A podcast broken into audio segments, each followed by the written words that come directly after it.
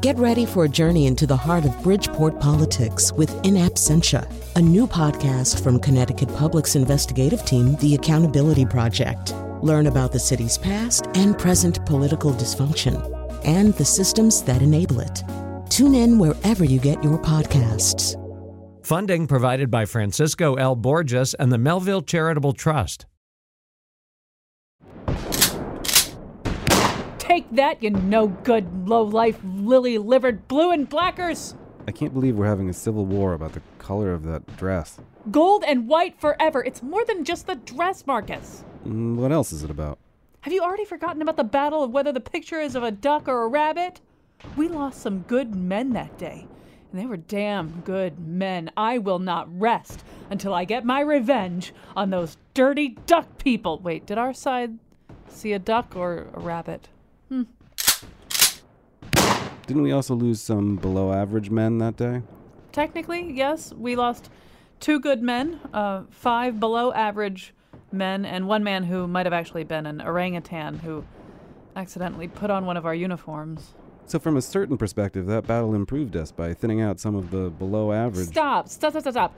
I know where you're going, but this isn't a certain perspective because that would imply that there are other perspectives worth talking about, and there aren't. That's what this whole war is about, Marcus. We have to stop pretending that there are several ways of looking at things. There's only one. Some people are so unfortunate that they cannot see that one way, and we have no choice but to kill all of them. But the terrible waste 1.8 million. De- hey, did you see that? What just ran past us? Yeah, it was a it was a duck bunny in a a dress that was both gold and white and black and blue. Oh, Marcus, I was wrong. We are all one nation, one people, except the people who put dresses on animals. I have to wonder about them. And I have been wrong. So wrong to feed the flames of war. Blue black soldiers, I rise now to wave the flag of peace. I'm hit. I'm hit. Marcus, you have to carry my truth forward. But what is your truth? That it really is okay to see a duck or a bunny and we should get along. Or maybe it's the opposite. Oh, Marcus. Marcus, I see the light. I see a figure coming toward me, wearing cargo shorts and a shirt that doesn't fit. It's Colin McEnroe. She used her last breath to say my name. All right, so um, people do fight about odd things, uh, and sometimes with historical sp- perspective, it seems kind of amazing uh, what they're fighting about. But uh, in the book that we're about to talk about today, which is, you know, I think it's fair to say that it is, it is, if not the it book of the summer, certainly one of the it books of the summer, uh, American War, a novel by Omar El Akkad. Um, we see the United States coming part, uh, coming apart again, having a civil war, essentially over petroleum. Well, actually, I'm going to set it up a different way. I'm going to set it up before we talk to Omar.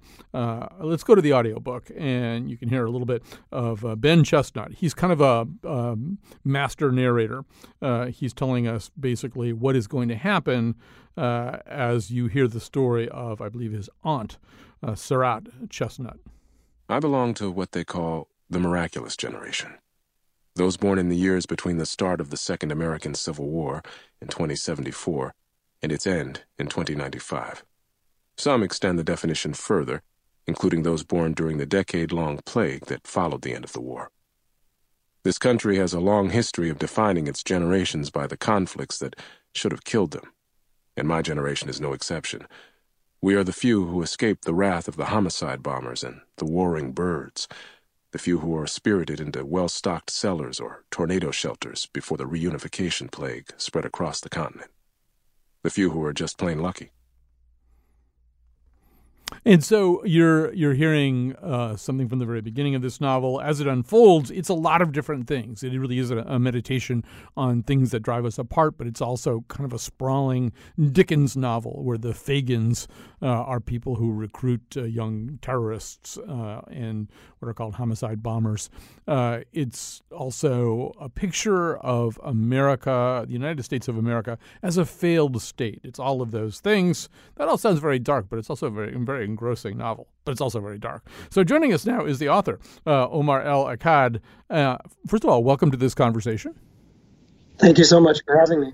Um, I think I do want to begin with what I found to be, in, in many respects, the most jarring reality in this novel. Uh, there's a character named Gaines. He is kind of a Fagin, uh, a man who recruits younger people to do acts of violence on behalf of, behalf of one of the splintered Southern causes in this book.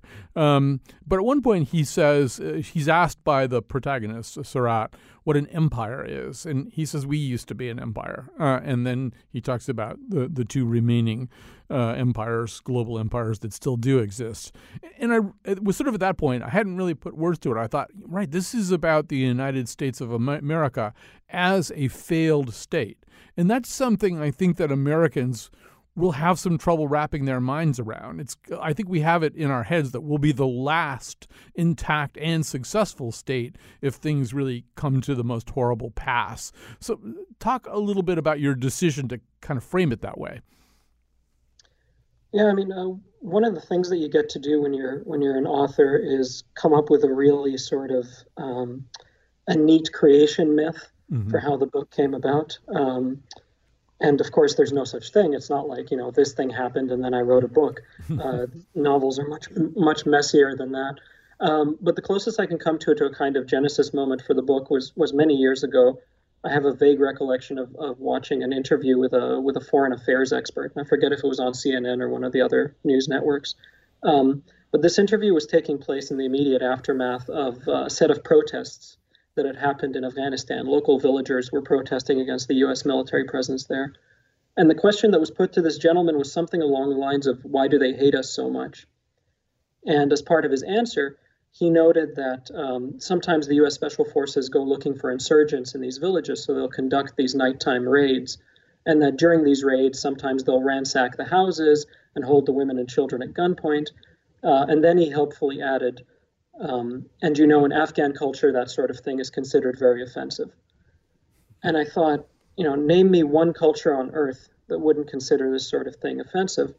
Um, and that's when I started thinking about this idea of, of taking these conflicts that have defined the world in my lifetime, uh, and these are conflicts in which U.S. involvement has either been indirect or from a great distance, uh, and recasting them as something very close to home, uh, in this case, a, a civil war.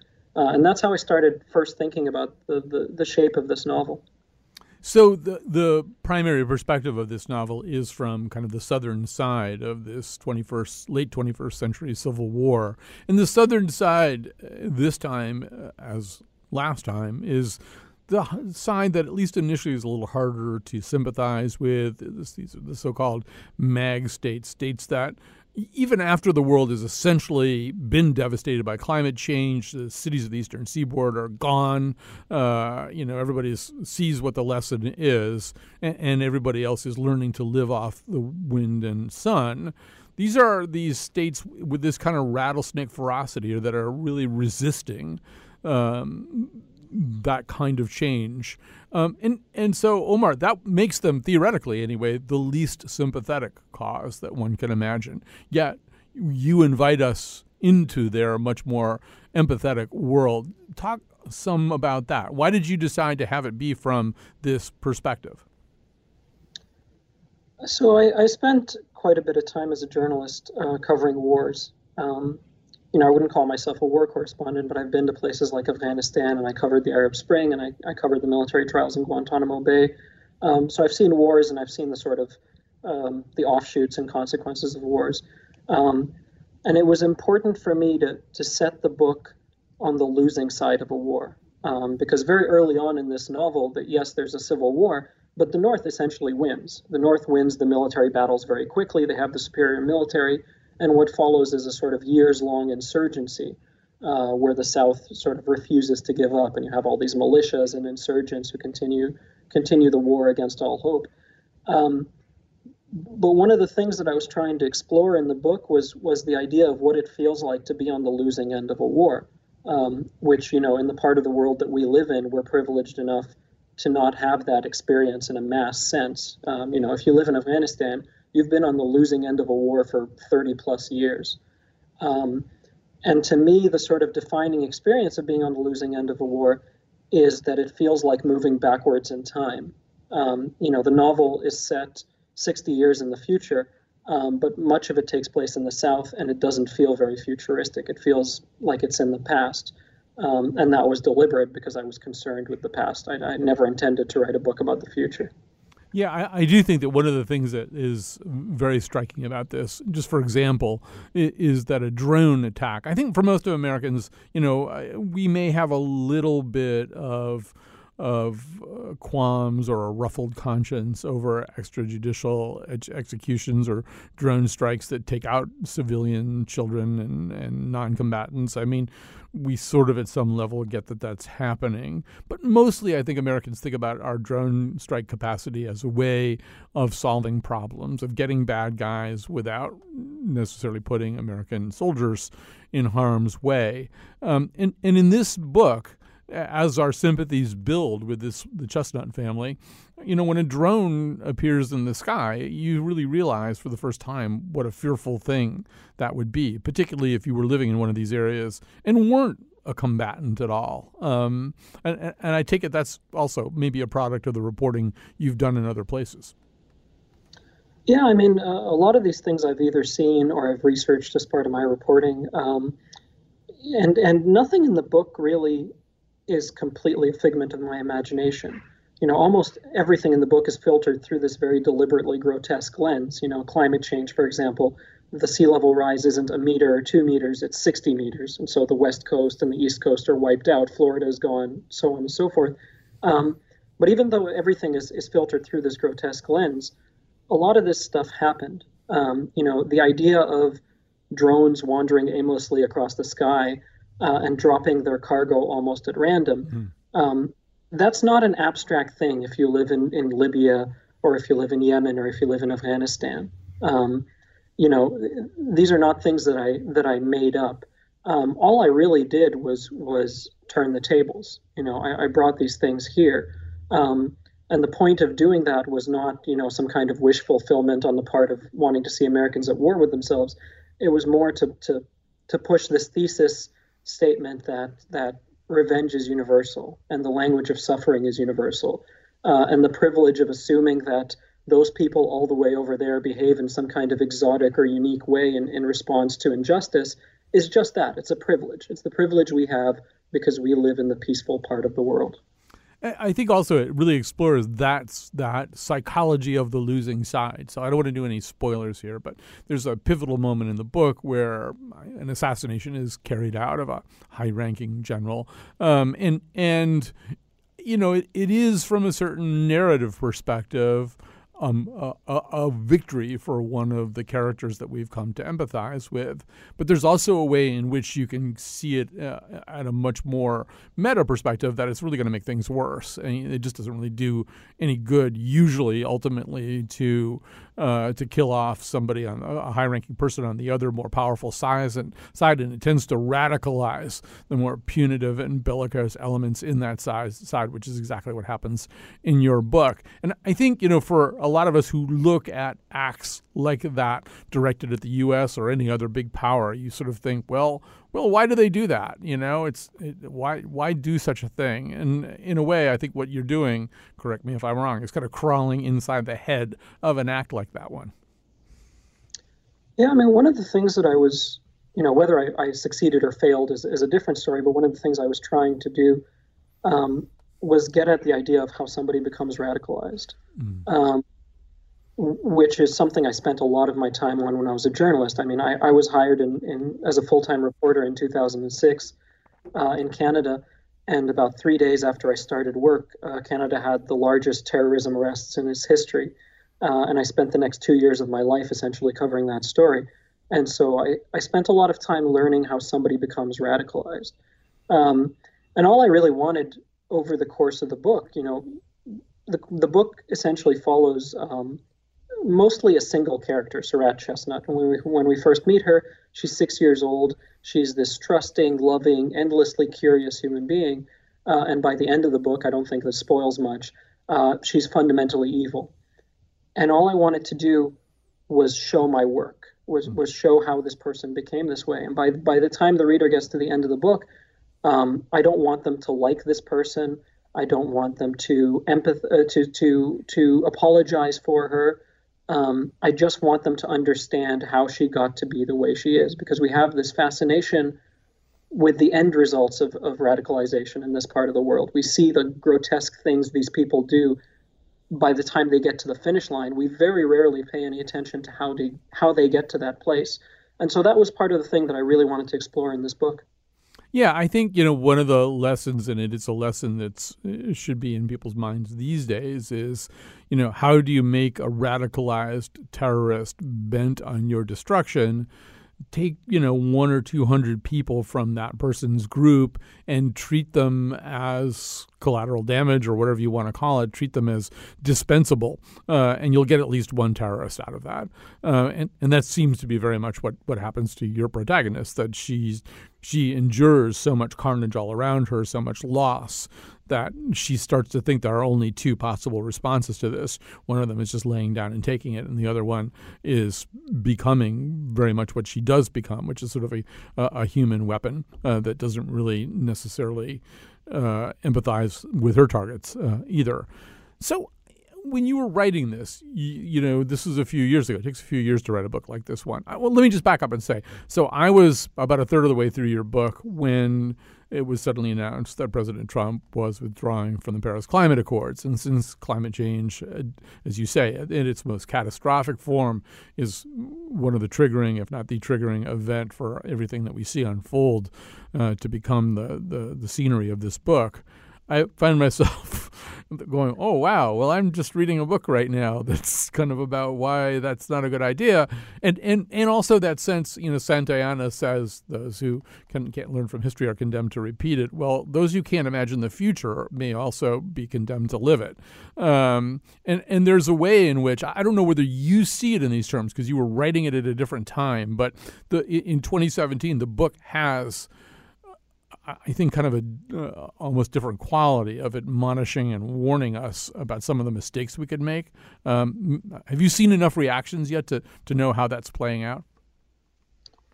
You know, it, it's really strange. Um, I started the book in in the summer of 2014, um, and I finished the first draft of the manuscript in the summer of 2015. Um, I guess a couple of weeks before Donald Trump announced he was running for president.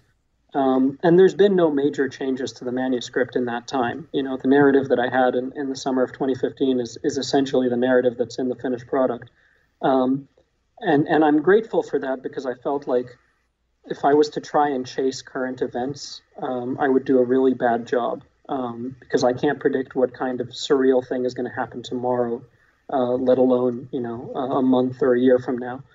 Um, you know, almost everything in the book lives as a kind of analogy. Um, nothing really is, you know, it's not, it's, in my mind, it's not a book about America.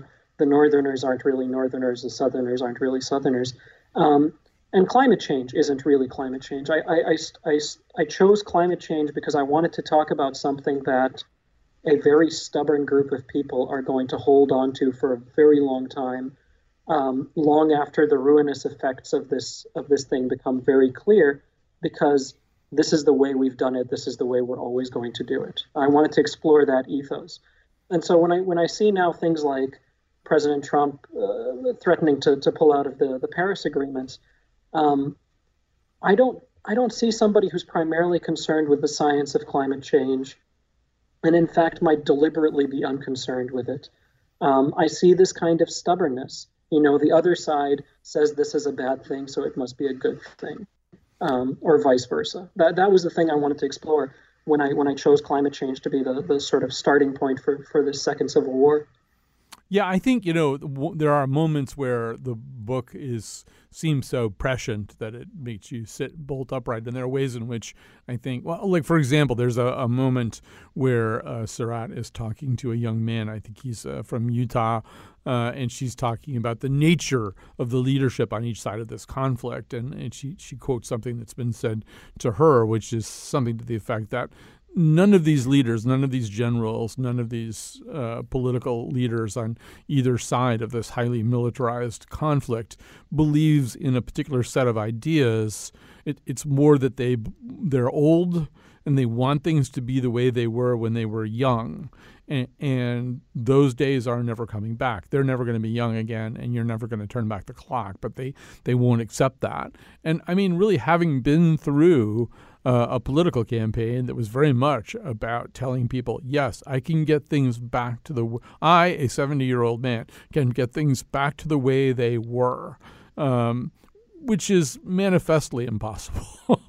I mean, the world just changes. You can't get back. You know, coal is not going to be what it was. We're not going to make cars the same way we did. We're, I mean, these things, you know, are not true the way they could possibly be. But uh, that notion, anyway, is something that you seem to have really put your finger on.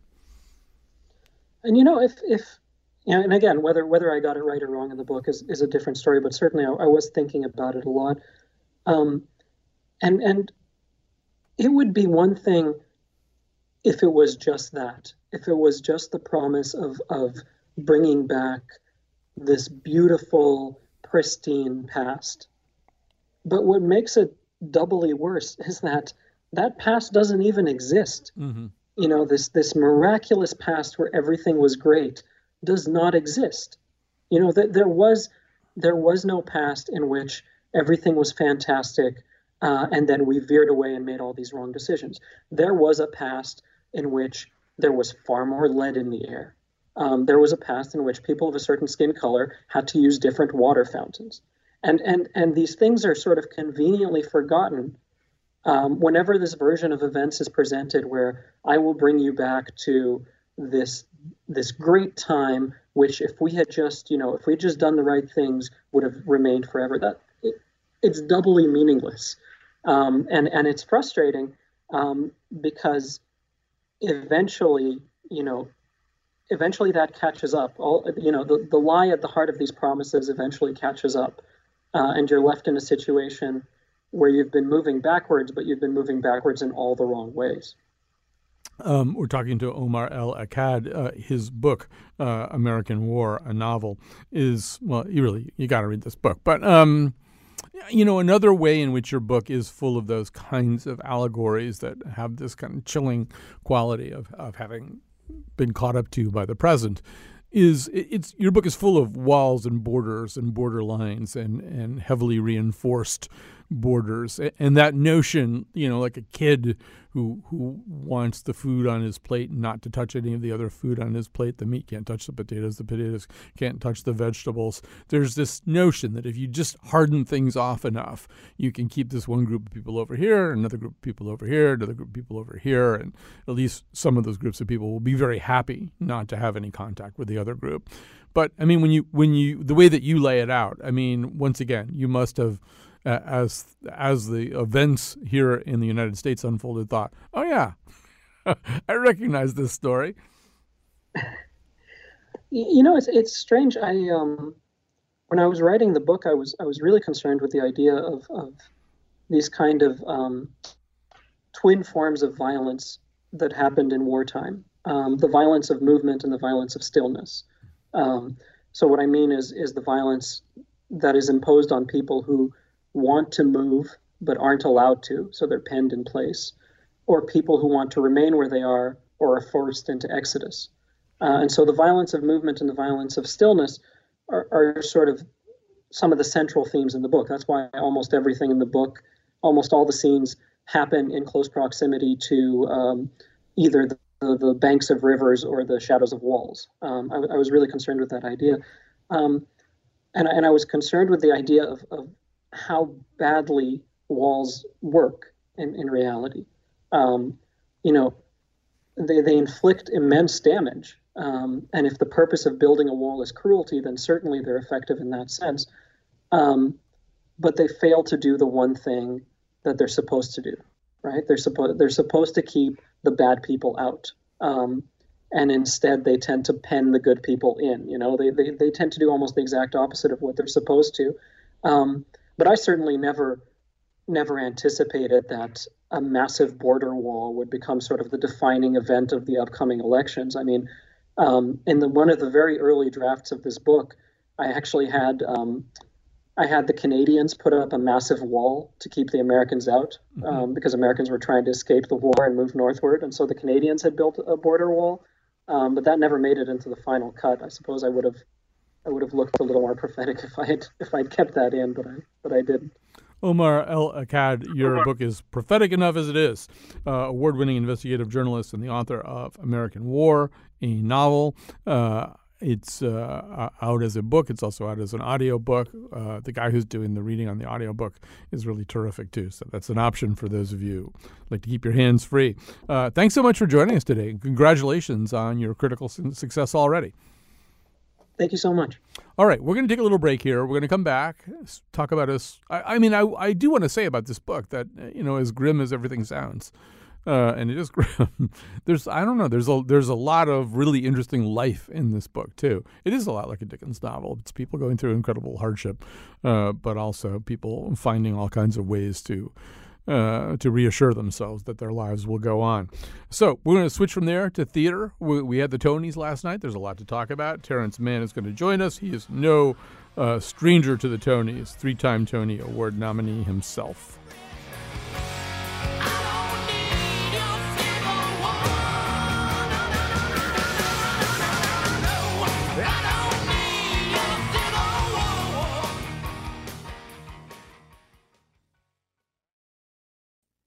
When you're falling in a forest and there's nobody around, do you ever really crash or even make a sound? When you're falling in a forest and there's nobody around, do you ever really crash or even make a sound? When you're falling in a forest and there's nobody around, do you ever really crash or even make a sound? When you're falling in a forest and there's nobody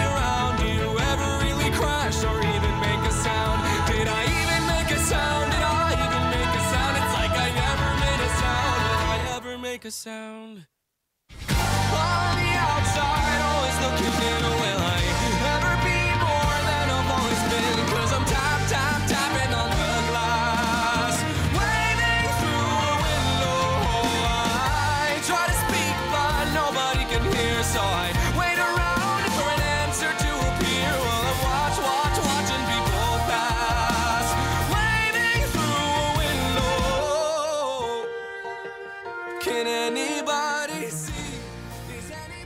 That's Waving Through a Window from uh, Dear Evan Hansen. Uh, Dear Evan Hansen was one of the big winners last night at the Tonys. It was already um, picking up an awful lot of buzz and mojo uh, going into the Tonys as uh, as Broadway looks around for uh, a musical that I hate to mention the H word so early here, but I mean obviously Broadway wants to find something that can create the kind of enthusiasm that Hamilton did, which is an almost unprecedented level uh, of of enthusiasm. So we're going to talk a little bit about the Tonys last night. We're also going to talk a little bit about what Terrence Mann, our guest, actor, director, three-time Tony Award nominee is up to these days. Professor of musical theater at Western Carolina University. Uh, currently, Mr. Whispers in the Netflix series Sense8, uh, which uh, you can send your petitions to Netflix and see what you can do, see if you can get them to change their minds about Sense8. Uh, and the artistic director for Connecticut Repertory Theater's um, Nutmeg Summer Series. We're going to tell you a little bit uh, about that, what's coming in that too. So we've got an awful lot of ground to cover. Uh, Terrence Mann, first of all, welcome to our show. Thanks, Colin. It's nice to be with you. So, first of all, maybe I mean, uh, did you watch the Tonys on TV last night? Were you at the Tonys? Uh, any possibility is possible. I watched them uh, at home with my family. Yeah. yeah. So you know what it's like to be sitting sitting there wondering, are they going to say my name? Are they going to say my name? Or yes, I do. Yeah, yeah. I've been there, been in that situation. I have to say though, the couple of times that I've been nominated, except for the last time when I was nominated for Pippin, you know, I, it was I, I, you kind of get the feel of who's going to win. So, uh, like when I was doing Les Mis, uh, you know, I, I knew I was kind of I wasn't really going to be in the running for it. So it was nice to be nominated and be there and not not be on tenderhooks the whole time. But uh, um, it's pretty uh, yeah it's pretty crazy although i think that the tonys typically and especially last night the tonys are a little less the kind of awards where one play kind of runs the table. I mean, last night, Dear Evan Hansen had a good night, but the best director went to uh, Come From Away. Yeah, Chris Chris Ashley. Yeah, for Come From Away. Yeah. And you know, I mean, there were other, and, and actually, uh, Bandstand, which is a musical that's really been kind of struggling quite a bit. I was surprised that it. Made, I mean, it was it's it's uh, been on a ventilator a little bit for a while, but it won best choreography. And then you know, among the, the you know, they always do these kind of scenes from various musicals. I thought in a way, Bandstand Bandstand had the most exciting moment. I mean, this it, that little moment was a musical where you think, oh, I want to go see that. You know. Well, yeah, because of it was kind of a a, a perfect storm of you know patriotism, music, uh, people, and and and you know and a, and a new time after World War II, and and capturing all of that was it, yes, that is exciting, and it it really resonates today. I'll tell you that. It's you know, I mean, it's always a tough time on Broadway. It's always you know, there's always challenges. Production costs are just incredibly high. I feel like watching the Tonys last night. I, I, the, I was sort of sensing that a there's a lot of things to be excited about, and probably in the non-musical section, even more things to be excited about. I mean, a whole bunch of those plays, um, including Doll's House Part Two, and certainly Oslo, and they all look just great, and I want to go see those. Uh, but you can also feel that this you know the Hamilton was such a gigantic thing and and and there may never be another Hamilton again but they're sort of looking for that. Even I, I don't know if you noticed this but there were several attempts last night to showcase Waitress which actually opened you know essentially at the same time as Hamilton except that it's Right. it's it's like the worst thing in the world to be the second most popular musical to Hamilton because nobody except Sara Bareilles fans know that you exist but it's kind of Well, I could like almost feel Lin yeah go ahead yeah. It's like what Lin-Manuel said last night. You know, the fact that everybody is here, you know, and you're on that list. You know, you've already succeeded. You've already won. You know, and that we're handing out the best of the best is is um, you know it's it's great, but but it you you've already done the work. You've done the done the heavy lifting, and you're here celebrating all that. And that's the thing to remember. I mean, you know, capturing lightning in a bottle like that doesn't come along very often. Maybe with, maybe chorus line was a big deal, and maybe maybe Les Mis came close, but nothing that really, you know, rocked the foundation of social, theatrical, you know, emotional, intellectual sort of of, of um, you know mindsets of people, you know, going to the theater. You know, if theater goers were treated to a completely new experience when they went to Hamilton, and uh, uh, yeah, that doesn't come along very often. As you said, it may never happen again. But May never happen again. And it's so tough just to keep a show open. You were doing Tuck Everlasting, which had a very, you know, impressive pedigree of a whole bunch of people working on it. Seemed like a really great concept. Claudia Schiffer, you know, is a a, a great uh, writer uh, of musicals, and I, that must be a very frustrating feeling when you're in a cast and you th- you're thinking this should work, and we're Well, going to yeah, close. I, exactly. Well, you know what? It's it taking the temperature of audiences and the sensibilities that are going around, uh, you know, um, during any kind of a season.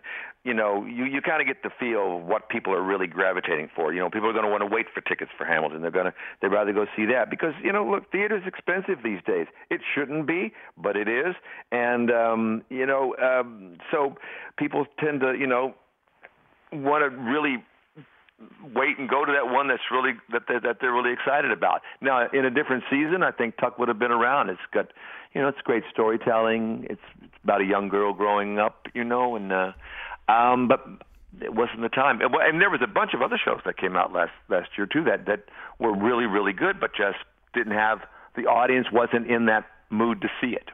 I'm the son of a playwright who had a Broadway show close after 65 performances. So uh, I feel for you, This is very much in my DNA. You know, I, like I'm not I'm not unfamiliar with this particular kind of a story. I think the other thing that's amazing. I mean.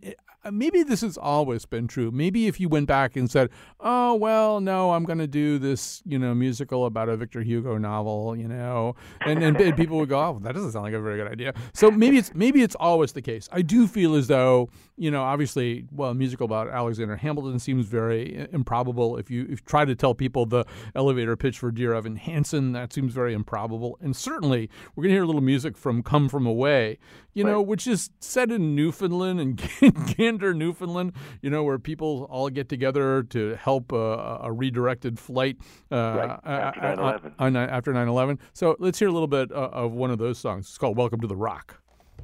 On the northeast tip of North America, on an island called Newfoundland, there's an airport. It used to be one of the biggest airports in the world, and next to it is a town called Gander. Welcome to the rock if you come from away. You probably understand about a half of what we say. They say no man's an island, but an island makes a man. Especially when one comes from one like Newfoundland. Welcome to the rock.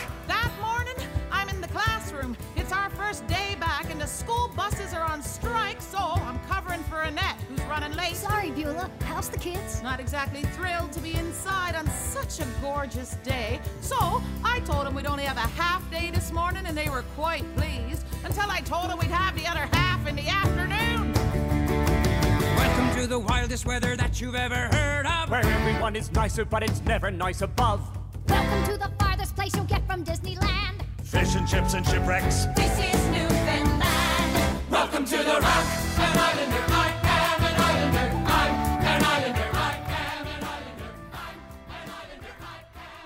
That's from uh, Come From Away, uh, which uh, got the, the all important uh, endorsement of Justin Trudeau, uh, which will us help. We're talking to Terrence Mann, actor, director, three time Tony Award nominee, currently Mr. Whispers in the Netflix series Sense 8, and artistic director for Connecticut Repertory Theater's Nutmeg Summer Series. In the next uh, segment, we're going to talk a little bit about what's coming up in that. But, you know, eh, once again, yeah, you, you used the phrase lightning in a, mo- in a bottle, Terrence. It does seem as though any plan you might have based on the past that you think would probably work doesn't really work. So, Right.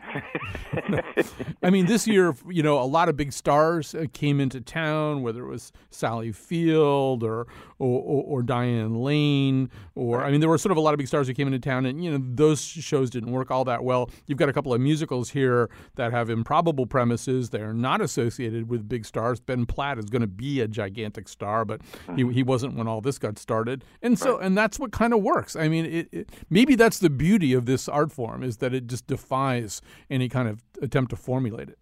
I think uh, when we back in the '80s, when uh, there was uh, what what we called the English invasion, the British invasion, when when uh, Jesus Christ Superstar and Evita and Cats were all coming over here, the thing that Cameron Mackintosh did was he made the shows the stars, um, and I think that part of that that formula still exists today. When you have great music that tells a great story uh, and and and excites people. It gets people. It moves people. It, it transports them uh, in a very in, in a way that they can't imagine. Then you're really succeeding, and it doesn't need stars to make it become critically. Um, you know, acclaimed or or or find a, an audience. I mean, the, I find I don't know, Colin. I think I still think that word of mouth is still the way you sell tickets to anything. Um, I, it it it you know you you somebody has to say I saw this you should go see it and that's exponential. Um, because at the end of the day it's that simple I think. Good storytelling is good storytelling. I mean I'm a, a friend of mine w- who was in Hamilton uh, I didn't she was we were having a drink one night uh, like a year or two before it came out. I was I think I was still doing Pippin and uh, we were having a drink. I said, "What are you doing right now?" She said, "Oh, I'm I'm doing this workshop down at the public." I said, "Yeah, what is what is it?" He says, "It's about Alexander Hamilton." I said, "Oh, cool, like a period, like like a Les Mis thing." She says, "No, it's like you know Lin Lin Lin uh, Manuel Miranda." Oh, oh, yeah, in the Heights. Oh, is it? She said, "Yeah, it's kind of a rap version of it." I went, "What? A rap version?" I said, "That is the dumbest thing I have ever heard, literally."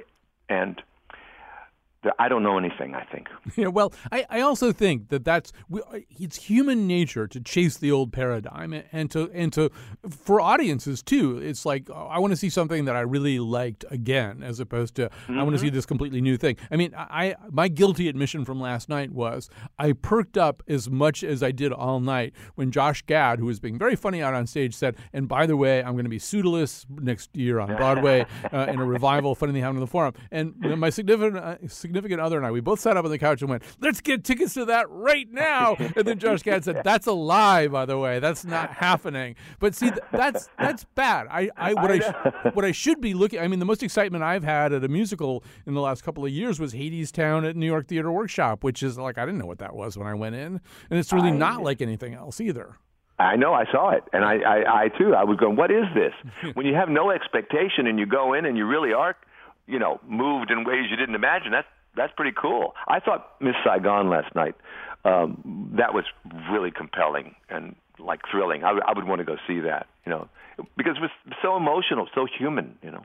Absolutely. Well, let's grab a break here, and we. I want to talk a little bit about what's going to go out, uh, go on at your shop. I had a speaking role last year. I, nobody's offered me anything this time, but Really? uh, Oh, I didn't know that. I was didn't the- get the memo. I'll, I be, was- I'll be glad. Come on I- over. I was the voice of the book in uh, How to Succeed in Business Without Really Trying. Um, Oh. so uh, let's hey, let's grab a break. I want to seriously find out uh, what you're uh, up to this season. So we'll do that when we come back from this.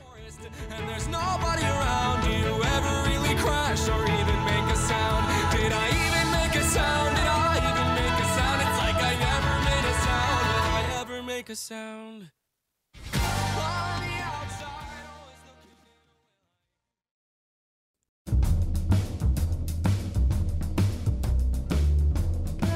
I'm sorry there was no time last night for Kevin Spacey's impersonations of Wally Cox, Jack Paar, Sonny Liston, and Spiro Agnew. Today's show was produced by Betsy Kaplan and me, Chion Wolf. Amanda Fish won the Tony for Best Lobby Snacks. The part of Bill Curry was played by David Hyde Pierce. On tomorrow's show, the future of advertising. And now, back to Colin. All right. Well, we've got a few uh, minutes left here uh, with Terrence Mann, actor, director, three time Tony Award nominee, currently Mr. Whispers in the beloved but imperiled Netflix series Sense8, and the artistic director for the beloved but not imperiled Connecticut Repertory Theater's Nutmeg Summer series.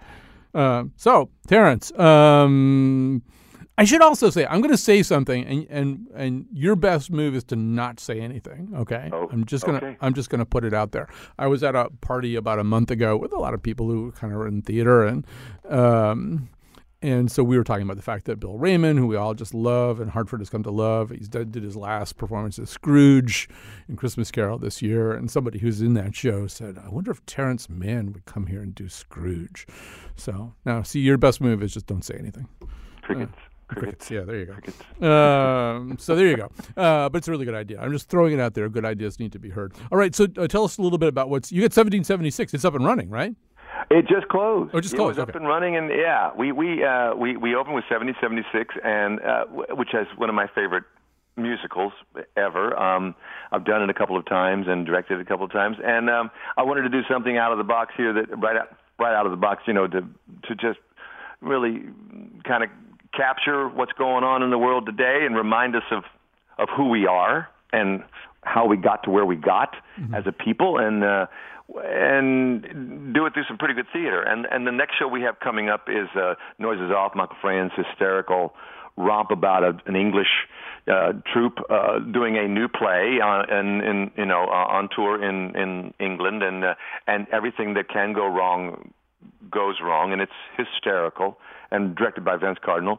And then the third show we got coming up um, is is Newsies, uh, based on uh, the, the Disney film and the and the Broadway show, and it's a bit of a reimagined idea, uh, directed and choreographed by uh, Christopher d'Amboise.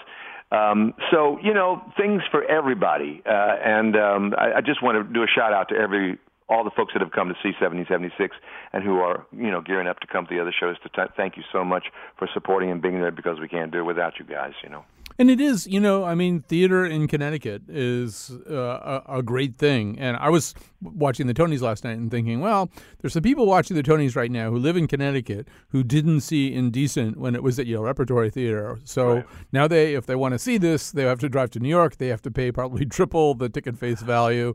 Um, I mean, it's a smart thing to see theater where you live, too, right? Right, exactly. It, it yes, yes, because you're going to get. I mean, look, Broadway is Broadway. It is is what it is. But it, it, regional theater, uh, local theater are turning out things, new works, revivals. Uh, you know, things that have been done before with a caliber that that is, you know, um, as good as what you're going to see anywhere. And um, and to celebrate that makes people makes the community come together. I always say this every night before the show. I said, thank you everybody for walking out of your houses, getting into your cars and driving from wherever you drove all the way over to the Jorgensen here to come in and sit down as a big group of people and experience this. That is the art of community, of, of a village, of a sense of, of camaraderie that we, we try to, to, to celebrate, you know, and, and, um, and nurture as much as we can. And that's what theater does. Because, you know, I mean, good theater is communication. Great theater is is communion, and so uh, we're always aspiring to those those ideals. Yeah, I mean, I think that communal experience. Well, I mean, with noises off, noises off when it's done well, it's a really, really funny show. But it's one thing to be sitting there in your home entertainment theater thing at your house and be laughing at something really funny, and it's another thing to be sitting there with two, three, four hundred people who are laughing really hard. It's just a, a really different kind of experience uh, if you're part of those waves. Yeah, it is. So do you Um, do you come out every night and, and talk to the audience then? Well, I, I always go down, or most of the time I go down, um, and right before the show starts, I go down to thank everybody for coming and to uh, you know give, do the little housekeeping thing about you know no no texting and no photos and here's the exits and you know we've got the other shows coming along. It's something that Vince Cardinal started, and I've tried to uh, keep up the up the tradition. So I'm there at least you know four or five times a week when the show's going on. I think that's really great. I mean, I, I we talked about this on the show a couple of weeks ago that there's some theaters that kind of automate that. You know, like this voice comes on over the speaker mm-hmm. system and tells you all the stuff to do, and and then there's some theaters that do something playful with it. Like maybe they take that automated thing and they key it a little bit to whatever the play is about and make a, little, a couple little jokes about it. And then there are other places where they do what you do. You know, and I think the fact also that it's you, you're kind of a big deal. You know, three time Tony nominee, so they get to see you too. And I something about that. I think it, it I mean, none of the plays that we're talking about right here, that none of these three plays is like this huge gulp that somebody has to swallow, or there's like a huge concept that they have to absorb, or something like that. But it's still somehow or they're just inviting people to, you know, to to watch this play. It does something. I think it actually sort of starts that bridge from audience to stage. It does. It does because there, but for the grace of an audience, go actors. We we we can't do it without you. And I say that to the audience every night. We we if you don't sit here, then we can't do it. It takes all of us together. You sitting out there, us up there doing this, and and and living the experience, and walking out. Making new friends, um, having learned something you didn't know, uh, having been transported, being a little different, having your evening change, gone from being I didn't want to come see this to having laughed and like said, now I feel better. You know, that's always what the live experience is, whether it's a concert, whether it's theater, whether it's seminars or something, master classes. It's that's what the life experience is, and I, I, it's so important that we continue that that tradition, that that concept, as because we, boy, it's awful easy just to stay home and get on your computers and your iPhones, and you know, Right. And I, the other thing I'd say about like, so I was out there last year um, because in fact I was the voice of the book in uh, How to Succeed in Business Without Really Trying. So I thought, well, I want to go out there and at least uh, hear my voice. But the I'm I'm blocking his name right now. The young guy who was in the Bobby Morse role, and that's not an easy role.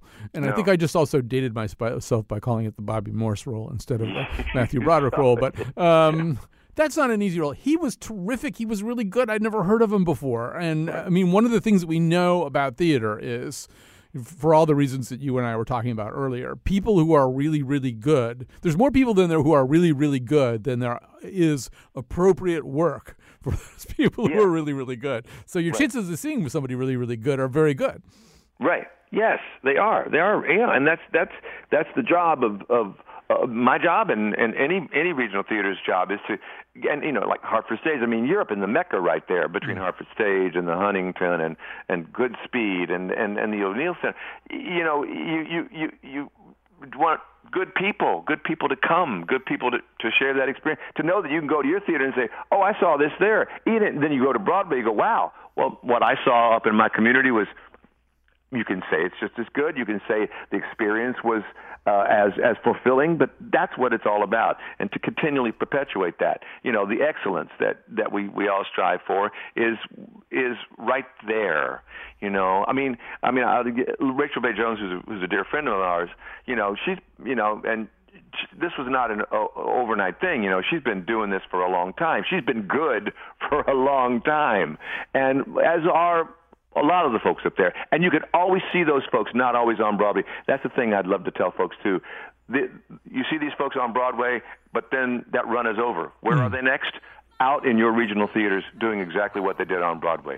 So you're catching all that as well. Totally, totally, yes. Uh, the actress you mentioned, of course, won last night for Evan Hansen. All right, Terrence Mann, uh, great to talk to you. Exciting to talk to you. Got to get out to see uh, some of the shows at, I guess I missed 1776 already. That's not good. At Connecticut Repertory Theater's Nutmeg uh, Summer Series. And uh, will I thank everybody who helped out with today's show, especially Betsy Kaplan and Chion Wolf.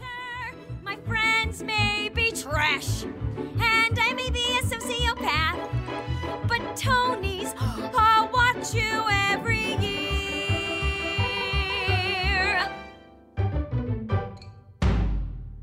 And I'd like to thank our producers, Betsy, Pants, Josh. Hey, hey, could you stop that music, please? Hey, shut that crap up. I'm not done. What, you gotta be Bette Midler to shut that music off? You do. Okay, thank you.